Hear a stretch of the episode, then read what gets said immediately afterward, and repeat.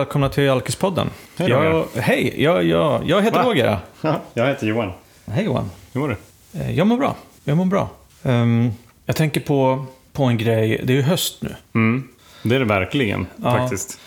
Och vi träffades ju, ju tidigare idag här ute på, på stan. Och ehm, på ett café. Och jag gick in där och sen så, så kom du typ en kvart, 20 minuter senare. Mm. Och när jag gick in där så regnade inte. När du kom så var det värsta syndafloden. Ja, Och det är ju en... det en kan jag bekräfta att det var. Ja, så därför sitter nu Johan här i pyjamas typ och poddar. Är det inte det här som är liksom det bästa med att kunna jobba hemma och, eh, och att inte vara på film? Ja. Och just vädret är en av de här grejerna som vi inte kan kontrollera i nykterheten. Nej, Nej. Det kunde vi kanske inte när vi var fulla heller, eller när vi drack. Ehm, eh, och det är det vi ska prata om idag.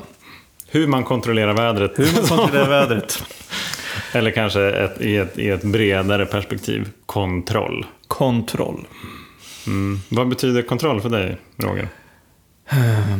Alltså det, jag tror att idag kommer vi prata om olika typer, eller olika aspekter av kontroll. Dels ehm, hur mycket eller lite kontroll har man eh, när man dricker alkohol? Mm. Ehm, vilka saker bör man, kan man kontrollera? Mm. Och, ehm, och hur, hur bra är det med kontroll egentligen? Mm. Va- va- kan man, ska man inte bara släppa taget? Om Ja. allt, eller? Om allt? Jag vet inte. Men eh, eh, jag vet att upprinnelsen till, eh, till eh, just själva e- ämnet kom ifrån eh, ett litet snack som du hade med din brorsa. Ja, precis. Vi eh, pratade om, om egentligen, jag försökte förklara beroende för honom. Och, och, eh, att, och att det som jag försöker kontrollera, det kontrollerar till slut mig. Vilket ju kan låta lite flummigt, men, ehm, men för att exemplifiera. Jag kunde ju till exempel, jag pratade om så här vita månader, det var ju ett sätt att kontrollera Just det. liksom, hur mycket jag drack eller kontrollera att jag inte hade några problem med alkoholen. Ehm, ja, liksom ett, ett sätt för mig att, att ta kontrollen över alkoholen. Men i mina försök att, att kontrollera alkoholen så att jag inte ska ha något problem så är det ju till syvende och sist den som har, som har kontrollerat mig. Alltså mitt liv har ju, innan jag blev nykter, kretsat så jävla mycket kring alkohol. Antingen att jag vill dricka, inte får dricka, inte kan dricka, snart ska dricka eller Faktiskt dricker. Är, är, faktiskt dricker eller är, är bakis Ja. eller, eller någonting. Men jag tänker på... Alltså jag, jag förstår ju, jag, jag köper att det som du försöker kontrollera till slut kontrollerar dig. Men jag tänker så här, när, när är när är liksom själva brytpunkten? Ja, När går du från att kontrollera till att bli kontrollerad? Hur ser processen ut liksom? Har du funderat på det någonting? processen att bli ägd av det som jag... Men alltså processen här. Ja, precis. Ja, men jag, jag fattar. Tappar man kontrollen eller blir man bara liksom kontrollerad? Ja, men jag, jag, jag tror väl egentligen att det, det kanske, jag menar, anledningen till att jag kände att jag var tvungen att börja kontrollera. Det var nog att jag kände mig ganska kontrollerad eller styrd. Liksom, alkoholen hade tagit en för stor plats i livet. Ja, En plats som jag insåg någonstans, det här är inte normalt. ja just det. Då, förut för fem år sedan. Och så att det, det kanske börjar någon, här, för mig så var det nog så att jag, jag, hade, jag behövde inte kontrollera till en början utan jag körde på och festade och liksom grejade, joxade mycket. Och, eh, men, men till slut så kom jag till en punkt där jag kände att det här inte var, att det inte var hållbart. Och då så började jag försöka ta kontroll. Ja. Hur, ehm, hur kunde det se ut när du försökte kontrollera alkoholen? Förutom det- de vita månaderna. Nej, men det, det kunde ju också vara eh, Det kunde också vara till exempel jag får bara dricka efter klockan sex. Jag får bara dricka på helger. Eller eh, jag får, om jag dricker på vardagar så är det att jag dricker med andra. Ja, just. Eh, om, jag dricker, om jag dricker själv så får jag bara dricka det här. Eh, jag blandar inte. Eh, jag dricker bara den här sortens öl. Jag dricker inte vitt vin. Åtminstone inte, alltså så här. Det var ett ganska stort och komplicerat regelverk som... Ja, jag som, tänkte eh, precis det. Du hade väldigt mycket, många, många regler att följa där. Ja. Hur, hur gick det tycker du? tycker att det... Ja, alltså efter, efter lång och trogen tjänst så... Nej, alltså det, det gick ju inte så bra. Ehm, och det som, det, det som är intressant i det där, det var ju på något vis att jag försökte, jag försökte få ett annat resultat. Liksom de här gångerna. Genom att ändra lite grann på hur jag försökte kontrollera alkoholen. Till exempel, ja men, aha, det kanske var fel ölsort. Ja, alltså det. det, var inte IPA jag bara skulle dricka, utan det var bara lageröl. Vilken det. idiot jag är som, som valde det. Alltså det är klart att det har Ja. gått åt, helvete. Ja. Ja. Så att, att verkligen... Så egentligen så var det väl kanske inte så alkoholen eller ditt alkoholintag som du försökte kontrollera. Var, du försökte kontrollera eller hitta ja, men, eh, olika utvägar till att ändå kunna dricka Ja, tillräckligt. precis. Till, till att ändå få fortsätta. Ja. Men att jag, jag... Jag tror också att det finns något väldigt skambelagt med att inte ha kontroll. Ja, okej. Liksom en, en person som inte, har, som inte har kontroll går inte att lita på. Till exempel. Det är, liksom, det, det, det är nog en av de här grejerna som är anledningen tror jag till varför alkoholism är skambelagt. Att det Ja, finns ett, ett tabu och ett stigma runt det. Man är Ja, det svag liksom- om man inte har Ja, precis. Det är liksom svaga personer som inte har kontroll på sig själva. Det är ingen självdisciplin. Det är... Och så vidare och så vidare. Och det vill jag inte vara. Ja, Så att det. då försökte jag ta tillbaka kontrollen. Ska jag fan visa världen som är, som är mot mig att jag, att jag minsann inte har några problem. Men jag tänker på, på en sak. ehm, Tycker du att du i övrigt var eller är en person som behöver ha mycket kontroll över an, andra saker än dig själv? Samvetsfråga. Det är en svår fråga. Alltså jag, ju, jag skulle ju gärna vilja säga att jag var så förut, men jag är inte alls så idag. men, då, men då skulle jag ju sitta och ljuga i en, i en podd som, Ja. som handlar om att bryta, bryta stigma om skam. Så Berätta det, mer, Johan. Det kan, det kan, ja, gärna. Berätta mer. Jag berättar gärna mer om det här området som jag tycker är skitjobbigt. Eh, nej, men jag tror att eh, för att börja liksom den, på den aktiva sidan så, så har jag nog ganska länge, ända, inte ens en barnsben låter ju, låter ju liksom så jävla dramatiskt, men en, ända sedan liksom tonåren då, så har jag nog försökt att kontrollera hur folk ska tycka och tänka och känna om mig. Mm. Eh, jag, har, jag har verkligen velat eh, göra på ett sätt som gör att de gillar mig. Okej. Så det är på något vis att, att försöka kontrollera vad folk känner. Jag tänker på... Eh, det där får mig eh, direkt att tänka på att jag försökte ju kontrollera eh, ja, men hur folk skulle reagera. Kanske inte allt att de ville gilla mig, men jag, jag ville veta hur de, vad de tyckte om saker och ting som jag kanske funderade på att berätta om. Eller om jag hade gjort någonting. Alltså jag, ville, jag ville kontrollera Ja, okej. liksom, deras reaktion. Ja, just. Mm. Och då, då får man tänka på så att, att man kollar på såna här amerikanska liksom, rättegångsdraman. Mm. Här, ställ aldrig en fråga till ett vittne som du inte vet svaret på. Så var jag, eller jag ville vara så. Mm. Jag visste ju inte så, men jag trodde, jag byggde upp liksom en bild i, i, i mig själv att om jag säger det där, då kommer den här personen att tycka A eller B eller C. Ja. Oj, ja, men det vill jag inte att de ska tycka. Så därför kunde jag ljuga istället eller säga någonting annat eller bara hålla käften.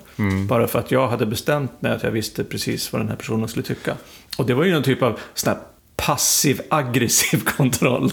Ja, Man tänker precis. att, att jag tänkte att jag hade kontroll fast jag egentligen hade ju ingen jävla aning.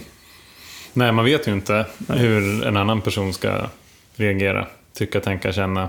Och dessutom så är det ju också jävligt egoistiskt för att då tillåter ju jag mig att ta kontroll över den här människans känslor och reaktioner. Att jag äger liksom svaret på hur han eller hon ska, ska reagera på saker och ting. Ja, nu avbröt jag dig, som vanligt. Det där, har, ing- det där har ingen kontroll över. Nej, det har jag verkligen ingen kontroll över. Jag tänkte att jag var liksom off the hook. Eh, Ja. Nej men, nej, men så det, det var, det, det var en, en hel del kontroll i olika arenor, tror jag. Eh, och alltså att, att till exempel eftersträva kontroll på jobbet. ja. Det kan man ju, det kan man ju tycka att ja, men det är väl inget, det är väl inget dåligt med det. Man kan inte bara vara liksom helt kontroll, okontrollerad. Men, men det beror ju på vad jag försöker kontrollera. Alltså till exempel så kunde jag ju då också försöka kontrollera hur, liksom, hur kunder skulle, skulle uppfatta mina leveranser. Ja. Och det, då, Har du någonsin använt dig av någon sorts av manipulation för att försöka få, få kunden att tycka ungefär som du vill att de ska tycka? skulle jag aldrig göra. Nej, men och det, jag menar, det, det leder ju in liksom till, ett, till ett beteende. Jag, menar, det, jag försökte ju kontrollera det genom, genom att göra perfekta grejer, Ja. till exempel. Så att, och om det inte blev så som jag ville, så som jag ville kontrollera, då var ju det för att leveransen var fel. Såklart, det var liksom inte, jag kopplade aldrig ihop att det kanske är helt, det, det kanske är dysfunktionellt att tänka att jag kan kontrollera Ja. vad den här personen ska tycka om det här. Alltså jag vet ju inte vart han eller hon har varit idag eller kommer ifrån eller tänker eller... Och, jag menar, och mycket av det tror jag också handlar om att min tolkning av andras reaktioner det behöver ju inte alls överensstämma med hur de faktiskt... Nej. Ja, Kände. jättebra. Det kommer jag vi pratade om eh, i något av de första avsnitten. Det här med att du hade fått något e-mail som du tolkade som Ja, precis. jättedåligt e-mail. Men Ja, sen med lite vidare dialog med den här människan, en kund tror jag det kanske var, så visade det sig att det inte alls var så. precis. Jag kom, jag kom att tänka på att jag har jobbat i, kreativa yrken och, och vi försökte ju alltid manipulera, inte alltid ska jag inte säga, men ofta manipulera kunderna när vi skulle komma med förslag. Mm. Vi hade ett förslag som vi gillade. Mm. Och då gjorde vi ett som vi tyckte skitdåligt förslag. Mm. och så ett crazy förslag som var alldeles för dyrt. Ja. Så försöker man på det sättet kontrollera att de skulle ta det där eh, i mitten förslaget då, som vi ville ha. Det funkar ju oftast. Men ibland så valde ju faktiskt kunderna att gå med det här jättedåliga förslaget. Mm. Och då kunde inte vi säga stopp. Det där är jättedåligt. Ja. Men hallå, det var ju ni som föreslog det. Mm. Det är ni som har pitchat dig. Och ibland så tog de det här helt galna förslaget som vi inte hade de visste hur vi skulle genomföra. Så, så det var ju också, det är också ett sätt att... ehm, och jag, jag, kommer fundera, jag börjar fundera på nu hur mycket av den här sortens manipulation som jag fortfarande använder. Kanske inte i jobbet så mycket, men, men, men, eh, ja, men att... Jag tror att det ligger liksom någonstans ingrott i med att man kan, man kan... Att jag kan, ska jag säga, ibland eh, kanske vara... Säga en dålig sak och en, en crazy sak och för att till slut få någon att tycka att den här mittensaken som jag kanske egentligen vill är, en, är det bästa alternativet. Men hur, precis, men även idag då eller? Ja, alltså jag liksom försöker. Jag tänker så, jag tror inte att jag gör det så ofta, men jag tror att det kan slinka igenom ibland. Mm. Jag har ju, som vi har pratat om, alltså vi som då jobbar med oss själva i tolvstegsprogrammen, vi, vi, får vi får ju väldigt många tillfällen att träna på att bli, att försöka ta bort de här beteendena som, Mm. vi, som vi ändå tycker inte är så attraktiva eller en, till och med, kan till och med vara skadliga för oss och andra. Så att eh, jag tror att, eh, jag tror att jag gör det mindre idag i alla fall. Mm.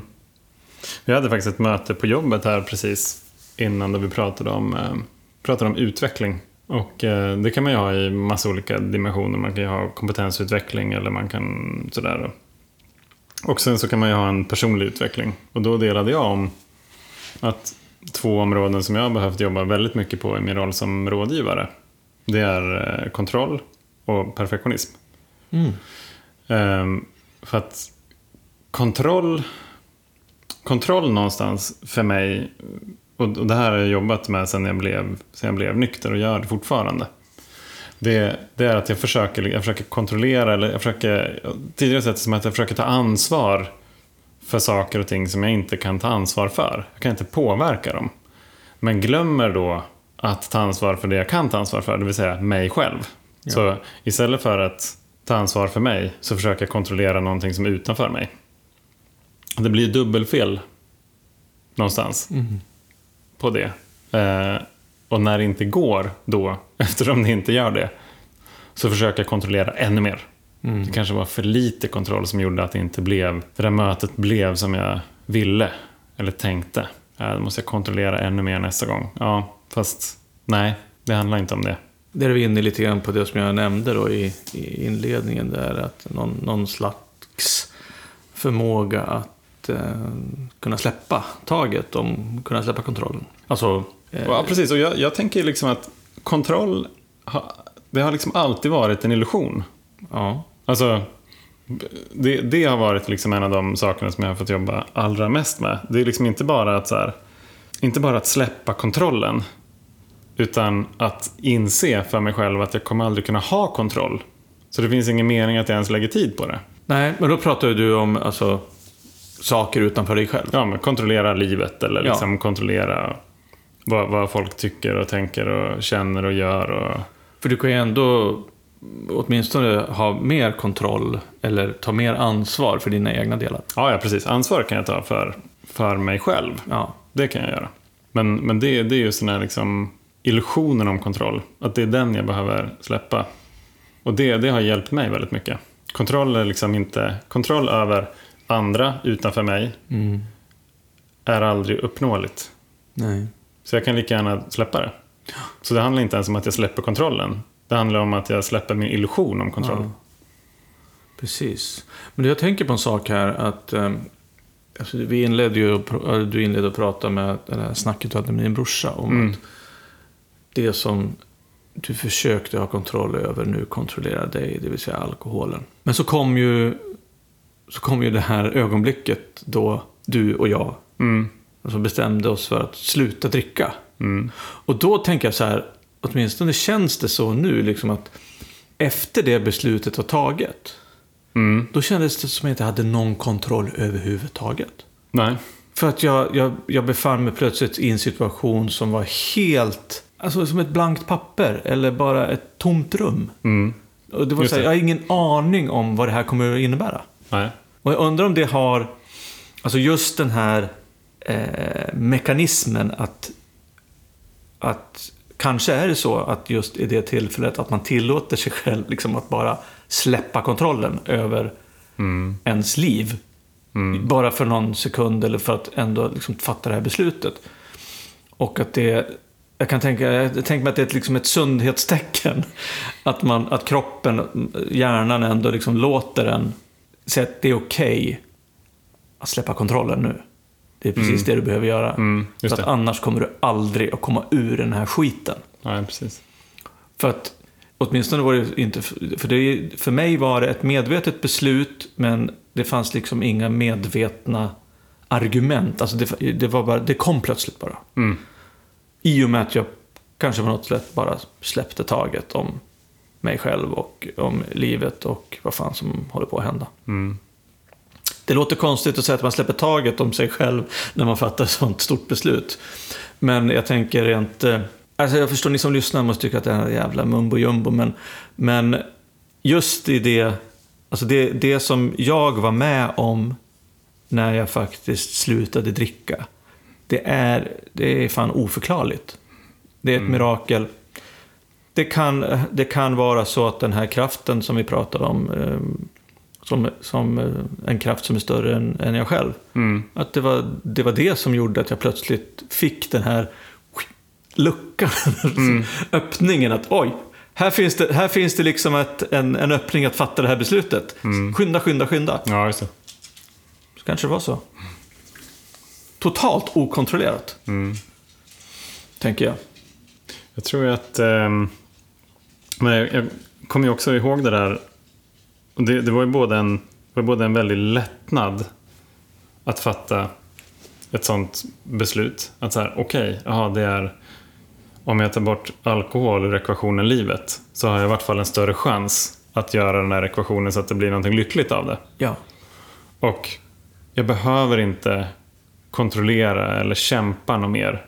Nej. Det är ju det där liksom i kämpandet. Ja. Liksom kontroll och kämpa, det är liksom samma, Ja. samma jävla grej. Att, att vara en aktiv alkoholist, jobbar heltid, försöker, försöker att ha en, en, en yta i alla fall som inte ger sken av att det är liksom svart, mörkt, tomt och avgrundigt liksom i mig. Ja. Det är ju att, att kontrollera allt som jag inte kan kontrollera. ja.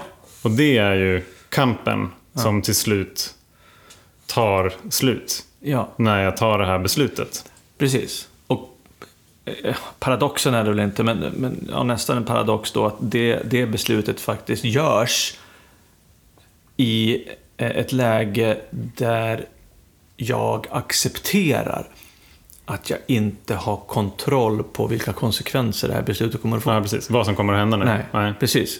Och för mig då som tyckte det var så jävla viktigt att ha kontroll på vad andra människor skulle tycka, hur det här, beslut, eller det här, det här beskedet skulle landa, eh, bekräftelse, liksom, konflikträdsla. Så, så känns det så här efterhand som att det, det är ett beslut som fattas i, i någon typ av kontrollvakuum. så det, Ja, ja, som precis. det, jag släpper taget om allting egentligen. Ger upp. Mm. Slutar kämpa. Och så någonstans på andra sidan så får man försöka ta reda på vad fan det här nya livet innebär för någonting. Mm. Ja, precis. Och det är på något vis att, så här, att ge upp och liksom släppa, släppa den här krampaktiga kontrollen som jag har försökt att ha så länge. Det låter ju som att det är svagt. Men det ger en sån jävla styrka Precis. att göra det. Ja.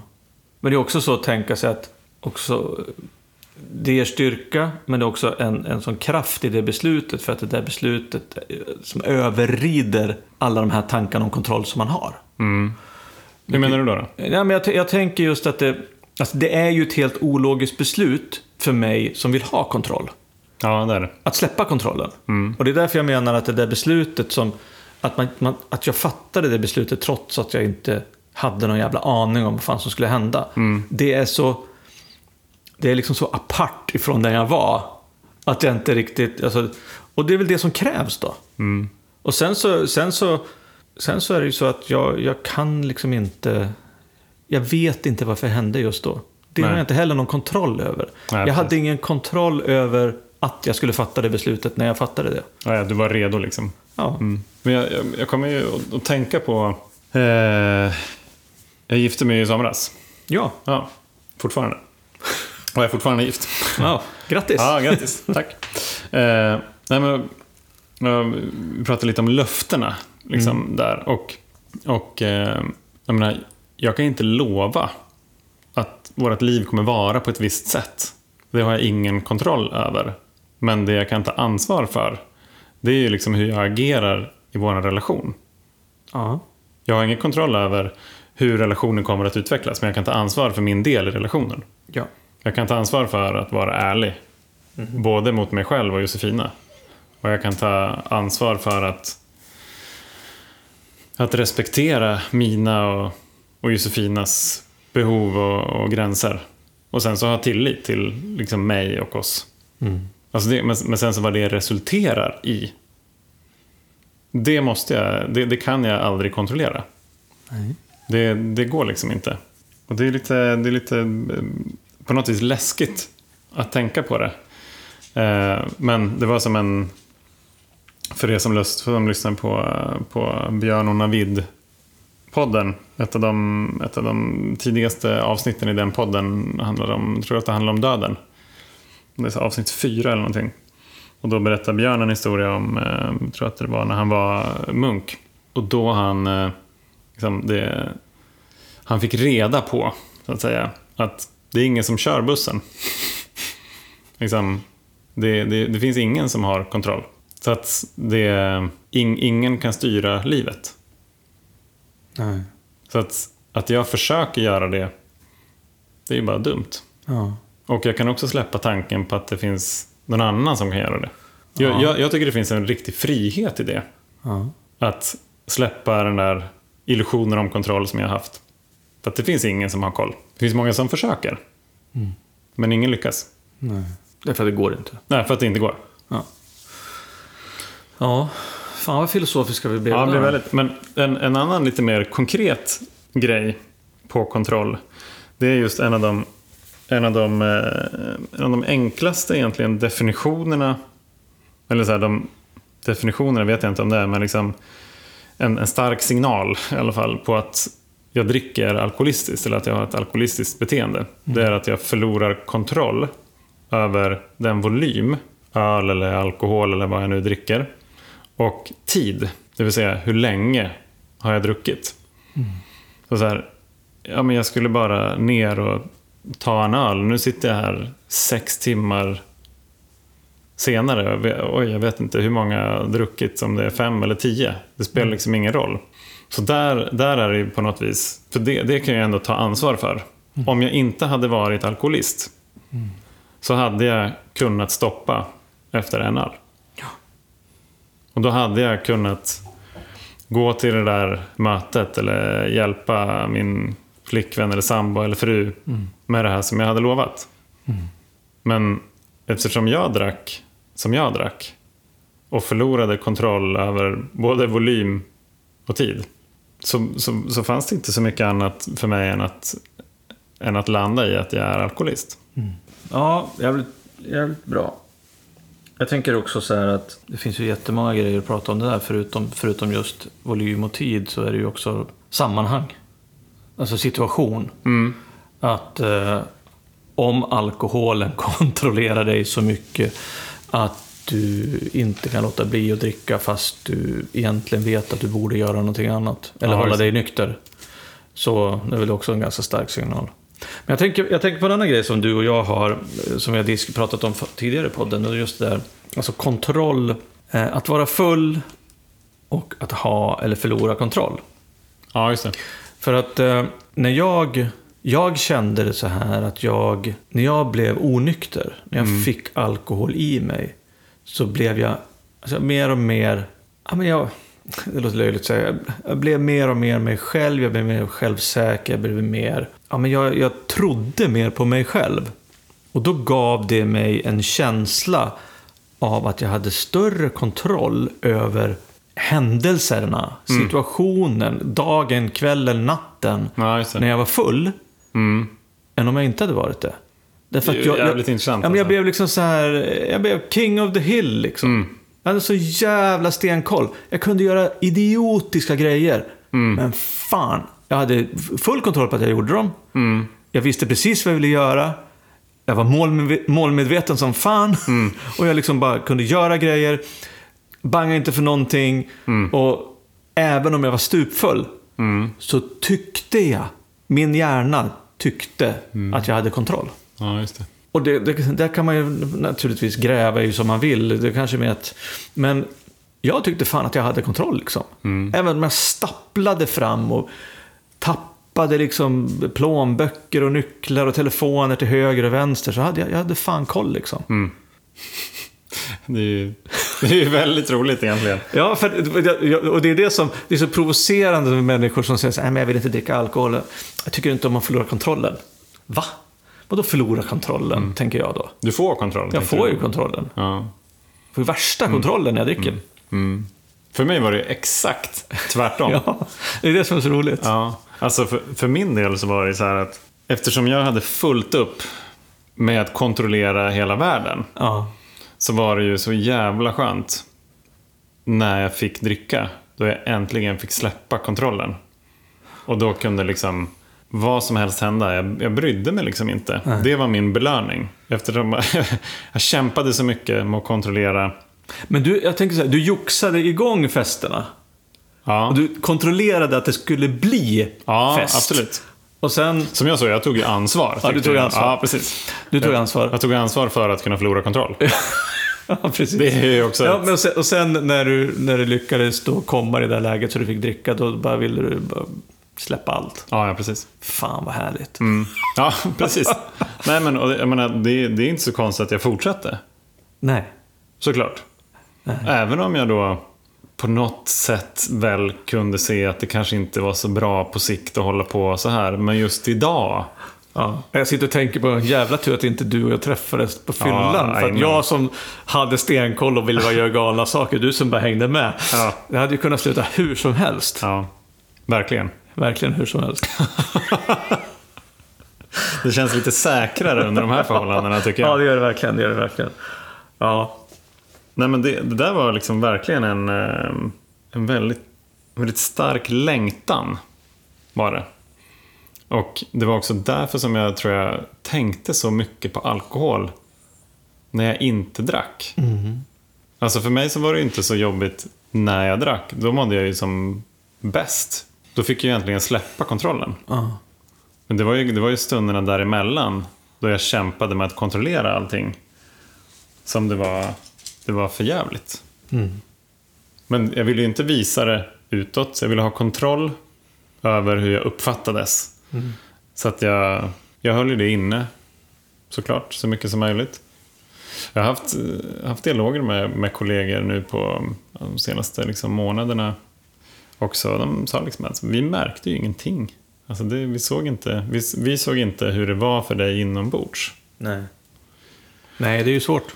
Och det, det är ju jätte, jättesvårt. Så att, Framförallt, alltså jag tänker också så här på att, för att många alkoholister som jag har träffat blir ju också väldigt duktiga på att kontrollera omgivningen Ja, ja, på det sättet att han har koll på hur mycket folk vet och vad de ser och sådär. Så att Ja, man. Man bygger upp liksom ett skydd för sig själv. Mm. Ja, exakt. Och det var likadant för mina arbetskompisar. Och vi hade ju ett ganska litet kontor. Vi var ju typ så här 12 personer. Mm. Ja, precis. Det var ju så oj, jaha. Då hade jag ändå varit full på jobbet liksom. Mm. Ja, precis. Jag menar, det där, det där kan ju... Det kan vara små, liksom, subtila grejer, men det är ju så här, det är ju verkligen manipulation ju. Till exempel om man visste så här, ja men nu hade något, eh, säg att jag skulle ha ett morgonmöte på telefon. Och så visste jag att ja, men nu, nu blev det ju onsdag då, helt plötsligt, så jag kommer ju ofta innan torsdag. Eh, gjorde det då också, när jag var aktiv. Ja. Eh, men, men då på den tiden så var ju onsdagar kanske ofta lillördagar också. Och, Jag tror att det eh, är det fortfarande. Ja, precis. Ja. Inte för dig kanske, Nej, men... För mig, onsdag det är liksom, det är onsdag. Ja, det är onsdag nu. Ja. Eh, Men, men då, då kunde jag, eftersom jag visste att jag inte ville sluta. Om jag började dricka onsdag, säg jag träffade upp några kompisar efter jobbet och så gick vi, tog, vi skulle bara ta en öl. Då visste jag, jag kommer inte vilja sluta. Så att då är det lika bra att jag redan nu säger så här, ah, men det har kommit upp en grej i morgonbitti och jag, jag, jag, jag briefar dig efteråt eller något sånt där.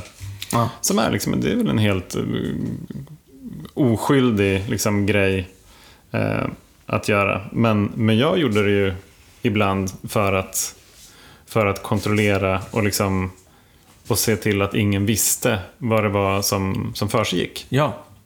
För att jag inte skulle då liksom ta det här samtalet alldeles för bakfull. Eller att jag skulle få sova ut liksom, eller sådär. Ja. Så att det var ju ett, det var ett ständigt liksom kontrollerande och manipulerande i stort och smått. Ja. Och då tänker jag det här, det här... eh, Alltså det var inte... Jag tänker mig att det blev också inte bara joxande för att få fest, utan också joxande för att, för att, för att du skulle kunna hålla dig just lite hemlig och eh, skyddad. Ja, ja, precis. Så det handlar inte bara om att kontrollera. Liksom. Det är, och det är jävligt spännande. Liksom. Och det kan ju också vara signaler på att man har problem med alkohol och man känner att man måste börja kontrollera eh, även de nyktra Ja, eh, stunderna, dagarna, för att inte folk ska, ska få reda på vad man håller på med. Nej, exakt. Men jag tänker på, jag tänker på, jag tänker på en, en grej också. Vi, vi har ju konstaterat att det kanske att det bara är en illusion, det här med kontroll. Och, men att eh, rent beteendemässigt så, så har vi varit väldigt duktiga på att försöka eh, skaffa oss den här kontrollen, även fast vi, det inte gått. Och då så är det nykterheten, kanske mer då träna på att släppa kontroll. Alltså att Ja.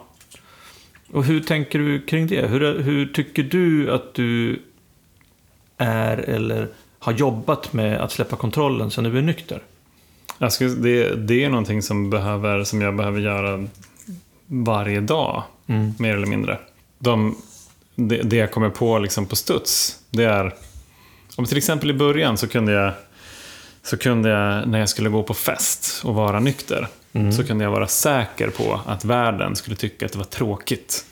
Och liksom att bli ledsen och besviken på att jag kom dit och inte liksom tog del av hans eller hennes eh, festligheter.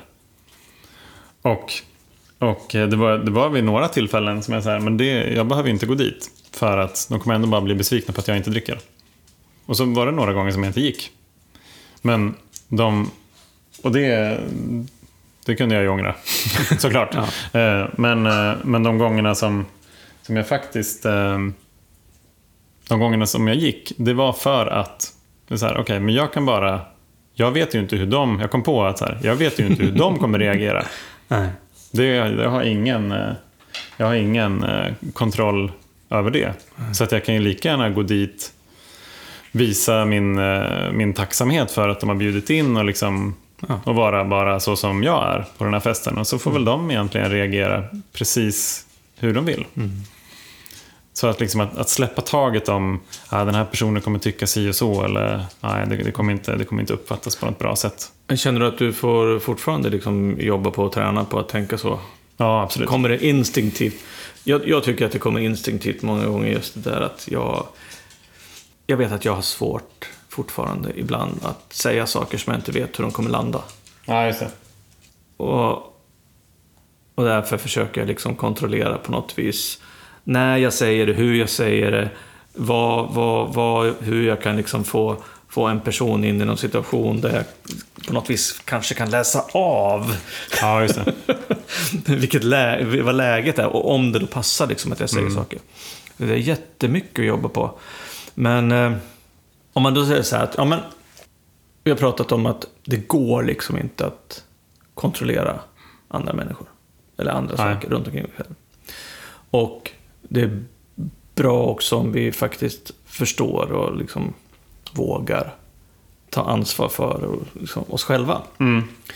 Eh, och eh, det som vi försökt prata om och det, det som vi kanske lär oss nu när vi tränar, det är ju liksom att, att ja, men, lära oss men skillnaden mellan att, att försöka ta hand om mig själv och hålla på och försöka kontrollera andra. Mm. Um, det finurliga med det här 12, de här tolvstegsprogrammen, det Mm. är ju att eh, eh, det är ju inte bara du och jag som verkar ha de här kont- kontrollbehoven. Utan det är ganska många eh, alkoholister och beroende och missbrukare och narkomaner som har det. Mm. Så att därför så, så är det ju så finurligt att nästan alla möten som jag har varit på Mm. avslutas ju med en bön som egentligen handlar om precis det vi har pratat om idag. Ja, just det. Som heter sinnesrobönen. Mm. Och, eh, och då kan vi konstatera så att ja, men sinnesrobönen och kontroll, det vill säga, ja men okej, om vi försöker träna oss bort ifrån det här med kontroll eller förstå eller acceptera att vi inte kan ha kontroll, Mm. så får vi sinnesro. Ja, just det. Är det så enkelt? Alltså det är egentligen rätt schysst. ju. Alltså så här. Ja. Och jag menar, själva sinnesrobönen går ju då, Gud ge mig sinnesro. Att acceptera det jag inte kan förändra. ja. Och jag menar, det där att förändra det jag inte kan kontrollera. Ja. Liksom. Och sen är det ju mod att förändra det jag kan. Mm. Och sen förstånd att inse skillnaden. Ja. Det är väldigt uh, fyndig bön, tycker jag. Mm. Eh, jag menar, mod att förändra det jag kan, det är ju liksom att jobba, att jobba med mig själv. Att, Ja. att förändra. Jag, jag kan inte förändra någon annan än mig själv. Och jag tolkar, alltså, mod för mig, det handlar också om att, att eh, gå till handling istället för att tänka. Ja. Mycket för mig. Ja. Att våga göra saker. För att om inte jag gör saker så förändras jag inte. Nej. Nej, precis. Ehm, och det där med förstånd att inse skillnaden, det är, ju, det är ju också någonting som...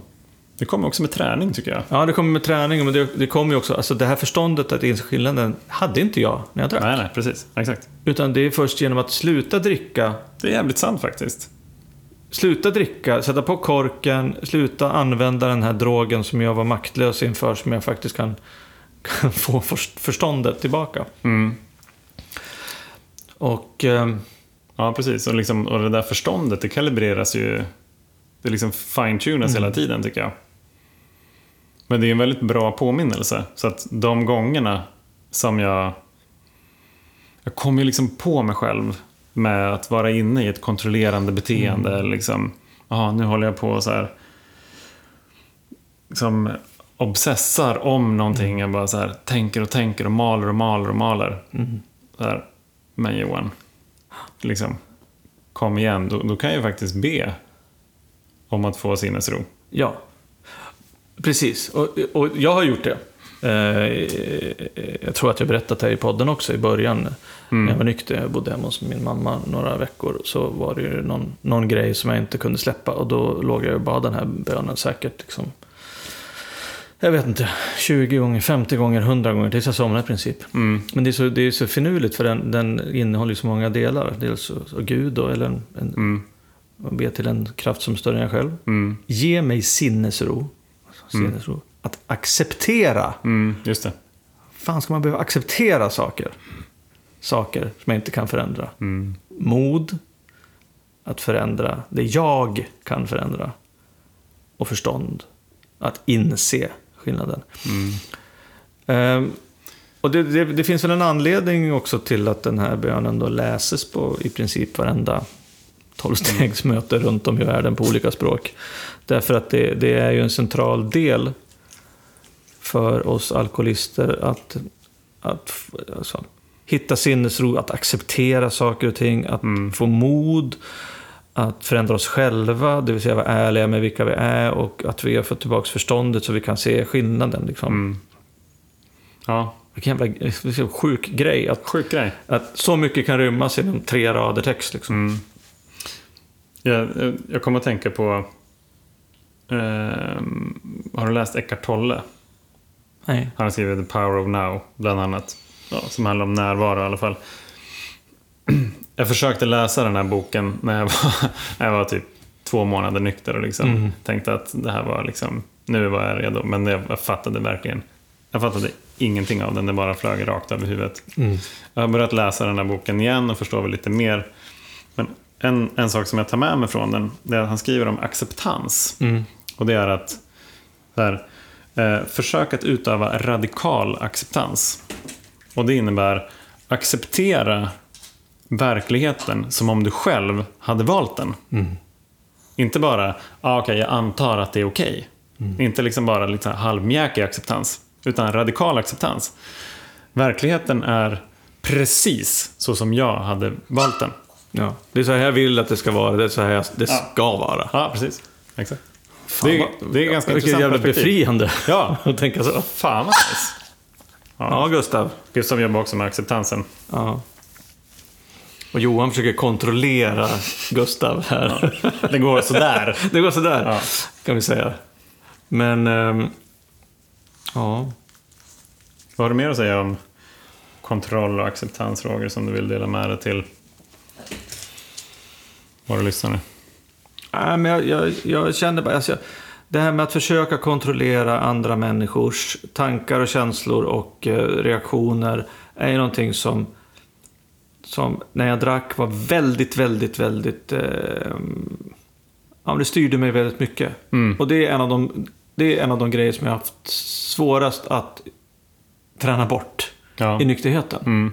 Och som jag får verkligen aktivt tänka på att, att jag måste jag måste lämna över ansvaret till andra människor för deras grejer. Ja, jag kan det. inte, jag ska inte. Det är så jävla själviskt att försöka Mm. ta ansvar för deras känslor. Eller ta kontroll över deras känslor och liv. Mm. Så att, eh, eh, ja, kontroll, brist på kontroll, släppa kontroll. Eh, viktigt. Mm. Jävligt viktigt. Själv då? Ja, men jag, jag, jag kommer att tänka på nu när du sa det där att jag har nog eh, under de eh, liksom, se, sista åren i, i det aktiva liksom tänkt att, här, att jag var snäll. För att här, jag ville inte göra folk arga eller ledsna eller besvikna eller sånt där. Men, men det... Och då, då liksom kom jag in i det här mitt, min, mitt manipulerande, mitt kontrollerande liksom av, av, deras, av deras känslor. Men, men det jag egentligen gjorde var att jag tog, tog ansvaret bort från dem. Att, att, att reagera, att känna. För att jag ju visste hur det skulle bli. Så att, det är ju det är inte snällt alls. Det är ju bara, det är bara, det är bara dumt. Alltså, det innebär att jag inte litar på dem. Så att det är liksom, det, ja. Det är, det är liksom mer dysfunktionellt med kontroll än, än vad jag trodde. Ja. Helt enkelt. Och ju, ju, mindre, ju mindre kraft och energi jag lägger på kontroll, desto mer har jag ju över till att ta ansvar för det jag kan ta ansvar för. Det vill säga mig själv. Ja. Ja, men jag har lärt mig jävligt mycket om det där som jag pratade om de senaste åren. Och det, det beror ju självklart på 12-stegsprogrammet. Men eh, alltså också väldigt, väldigt, väldigt många bra samtal med Jenny om det här. Mm. För att jag, när vi inledde vår relation så... Men jag var... Alltså jag, ibland så är jag där. Jag, jag, våg, jag vågade inte säga saker. Men jag vågade prata med henne om att jag inte vågade säga saker. För att jag Ja, var rädd för Ja. hur hon skulle reagera. Just det. Och eh, på det sättet har vi kunnat prata om det här. Och det, det har ju gjort att jag... eh, eh, jag, har, jag har lärt mig en jävla massa av henne. Om jag blir så mycket bättre, det vet jag inte. Jag, jag hoppas det lite. Men jag, jag, jag får träna på det i alla fall. Och det, det är eh, jävligt viktigt. Jävligt viktigt.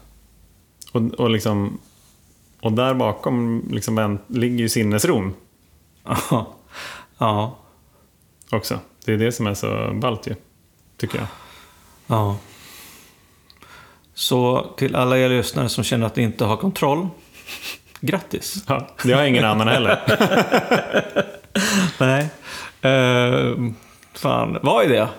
Ja, Och sen kom ihåg att eh, acceptera det ni inte kan för, förändra. mm. Våga förändra det ni kan. Och eh, om ni tänker efter och tränar lite grann så kanske ni också får förstånd och se, inse skillnaden. Mm. Ja, fan vad grymt. Härligt Roger. Härligt Johan. Tackar för ikväll då.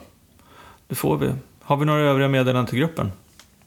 Hör av er Ja. till oss med, med frågor på alkispodden.gmail.com Eller eh, på Facebook eller, eller Instagram. Ja. Och vi vill jättegärna ha, ha fler, eh, fler gäster. Ja, det vill vi ha. Ni har ju fått träffa, eh, lyssna på två stycken här nu och vi har, vi har väl några på gång, men eh, fler. Ös på bara. Är du sugen på att sitta i podden här och prata med mig och Johan, så hör av dig. Spelar ingen roll om du är nykter, har varit nykter i två timmar eller 20 år, eller kanske inte ens är nykter. Nej, precis. Det vore ju grymt. Allt är av intresse, Ja, tycker jag. Vi bjuder på middag. ja det gör vi fan. Bra. Eh, ha en trevlig helg hörni. Ja, trevlig helg. Kram. Kram. Hej då. Hej då.